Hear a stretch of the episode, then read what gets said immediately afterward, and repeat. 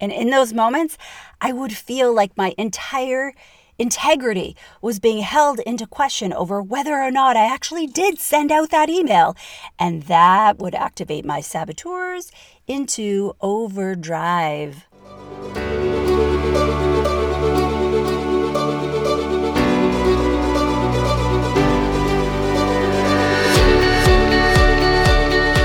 Hey, it's Julie, and welcome to the Corporate Yogi Podcast. I am curious have you ever worked with someone who was really difficult and always thought that they were right and always thought their ideas were superior and better than yours and was never, ever, ever wrong, never made a mistake, no matter how many mistakes they actually made? Do you know someone like this? Well, for most of us, we run into these people at some point in our career or maybe you've come across them in your personal life.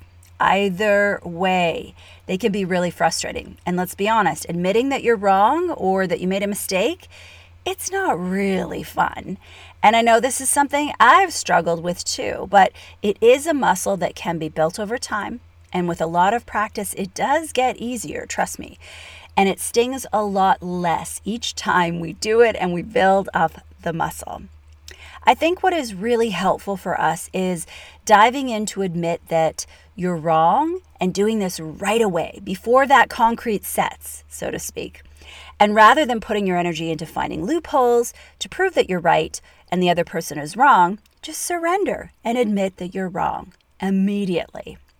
So I had a client share a story recently of how he dug in when a bunch of friends called him out on some factoid that he said that was clearly wrong.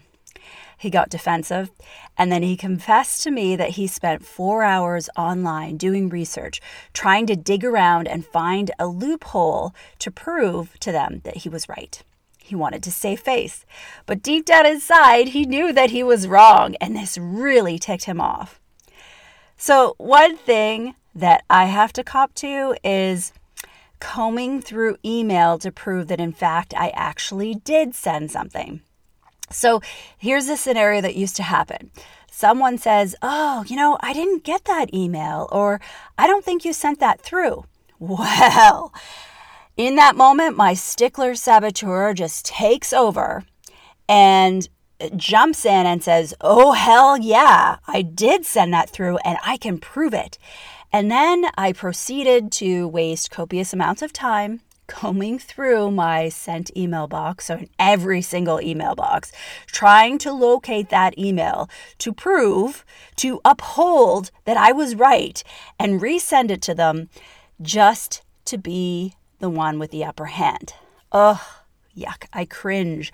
I cringe at every single time I used to do this, but I do have to confess that I used to do that a lot. Not so much anymore because A, I feel like I'm more grounded and able to let things like that go. And B, I don't technically have colleagues who challenge me on things like that before. So I don't think the situation comes up that often. But hey, that was definitely something pretty cringy that I used to do all the time. I remember in that moment, I would just feel like my entire integrity was being questioned over whether or not I actually sent out an email. And that would activate all my saboteurs into overdrive. So, what about you? Do you have an instance like my email where you felt the need to defend, to uphold your righteousness? Have you ever gone on an email witch hunt trying to track down some rogue email and uphold your integrity? Well, the theme of this episode today is about being attached to being right and how that's not necessarily a good thing. So, here's a look at what you're going to learn today. First, I'm going to introduce you to a model that will help you to understand this concept in a very, very crystal clear way. In the second segment, I will teach you how you can use this model. And then, lastly, in the third segment, I'll explain when to use this model. So get out of your head, into your heart, and let's dive right in, shall we?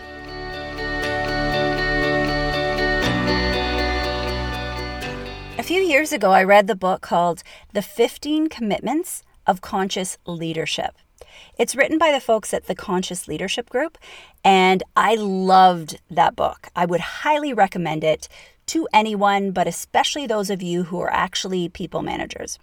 It was a brilliant book, and I did read through it and truly align with everything that they teach. You know, when you read a book and you just feel like, wow, you guys are in my head believing everything that I believe. You're just way ahead down that road of me, and you've taken the time to curate it all into this brilliant book. So I highly recommend that if you want to check it out. Again, it's called The 15 Commitments of Conscious Leadership. Now, one of my favorite parts of the book, one that was really, really sticky and uh, stayed with me all these years later, was learning about a model that they created called the Conscious Leadership Model.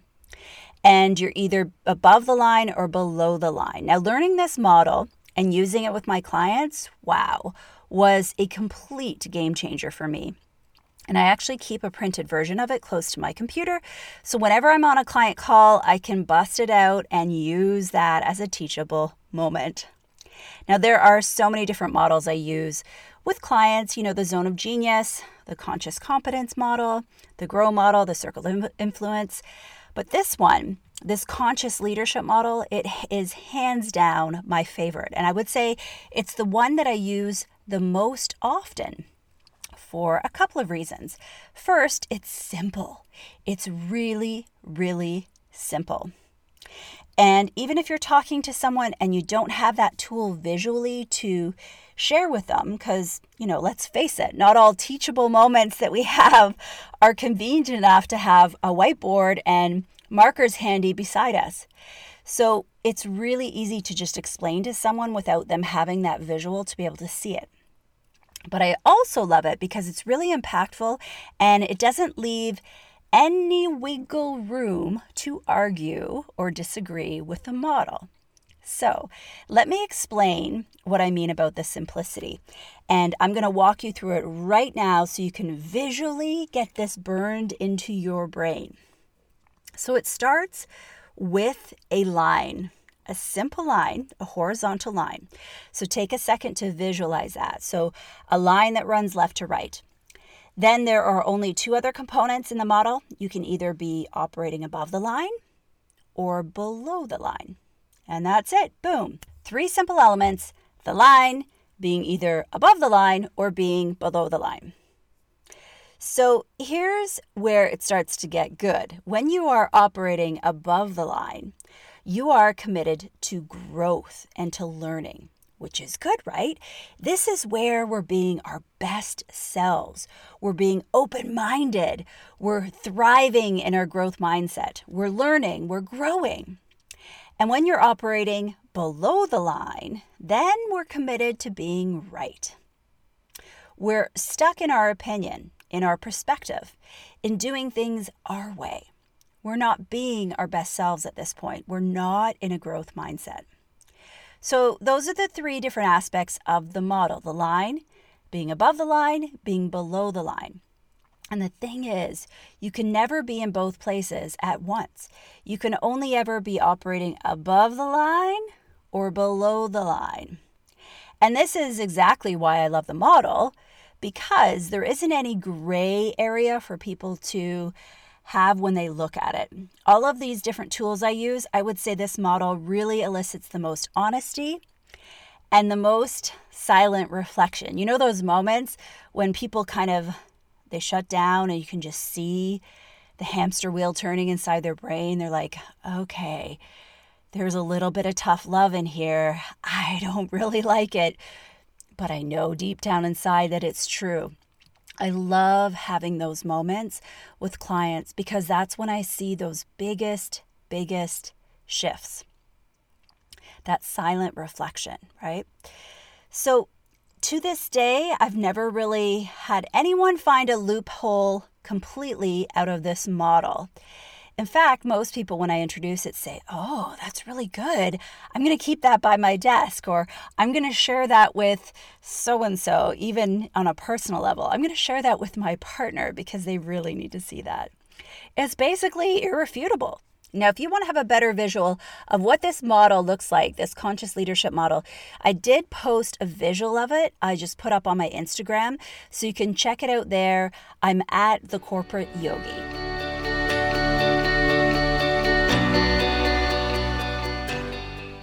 All right, now that you fully understand how this model works, how do you use it? Well, I'd suggest using it in two different ways. First, on yourself, because we've got to have that self mastery, right? That self understanding before we start to do the second, which is use it on others. So, first off, I want to burn it into your brain. There isn't a need to carry around the model once you've got a good visual of it because it's really simple and doesn't take long to memorize. But you can keep it handy if you absolutely want to. You just basically think of the line, then what's above the line, and then what's below the line.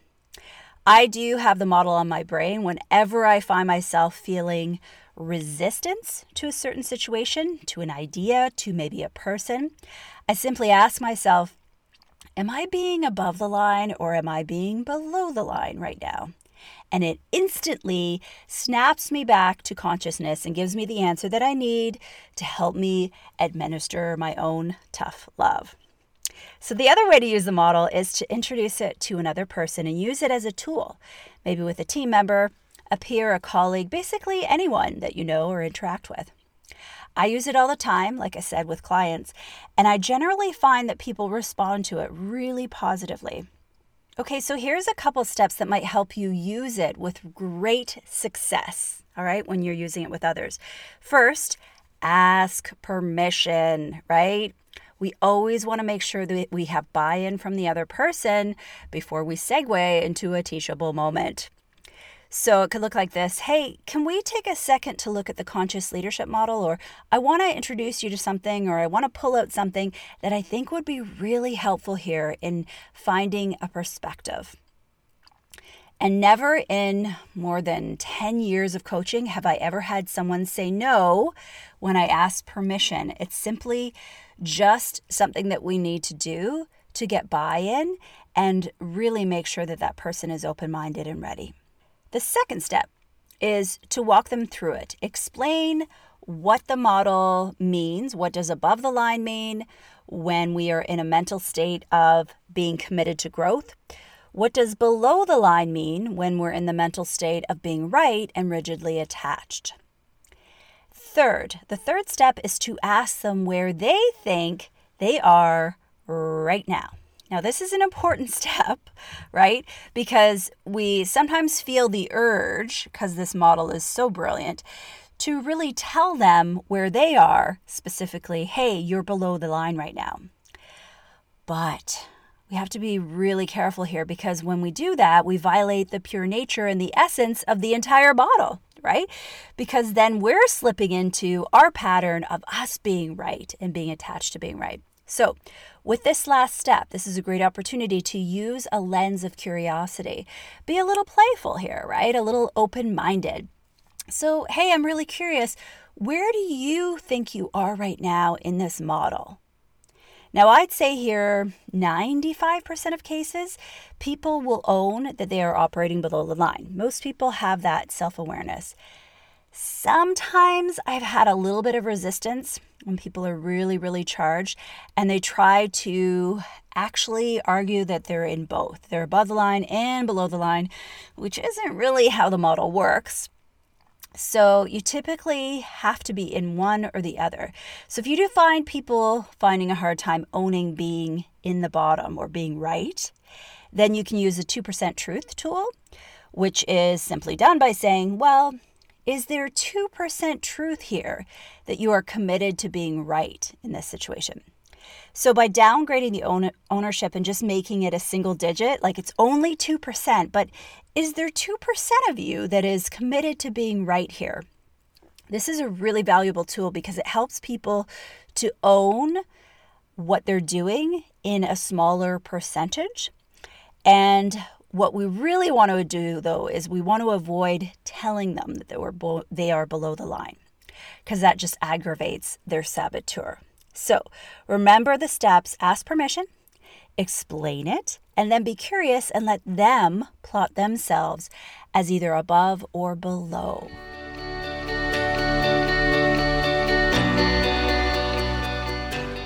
Okay, now that you understand how to use it, when do we use it? The most common example for me is when people are in an unconscious state and they are really rigidly attached to their idea, their perspective, their solution. Also, when they don't want to accept that they've made a mistake, this is actually a really good time to use the model too. Another common use is when they are in a strong narrative and they're recounting a story with other people of how the other person was wrong, so wrong, and it was just their job to point out how wrong that other person is. And this is obviously the most ironic situation of all, right? Because the truest and most angered time that we get upset about someone else being wrong is usually when we are attached to being right. And these are the situations where the model comes in the most handy. So, those are a few examples of when you might use the model. And like I said earlier, most clients really do love it and they get it right away. It's just so simple that there's no arguing with it. Now, one other tip that you may want to use is to introduce the model before you actually need it. And this can be part of doing your relationship design with your team members, or it could be a workshop that you do with your whole team to introduce everyone to it. And really, quite simply, it can just be part of a weekly team meeting or a development meeting and you can say, hey, I came across this really interesting podcast that introduced this model. Here's how the model works. I'm definitely going to be using it regularly to check in on myself, especially when I'm feeling stuck on a topic, and you might too. Then you can open it up for discussion and maybe even share examples of when you have operated below the line in the past. And you're welcome to share my example and talk about this coach who wasted untold amounts of hours sifting through email boxes just to track down and prove that she actually had sent out an email communication. Go for it. If that helps you, you know, frame this up with your team, you go right ahead. Then open up the discussion to see if anyone else has a scenario or a pattern that they want to confess to. So I always find it optimal to introduce these tools and these models when we're in an uncharged or a neutral state because it gives people more of a calm energy to understand them because they're less defensive and they're more likely to be honest about their unconscious behavior.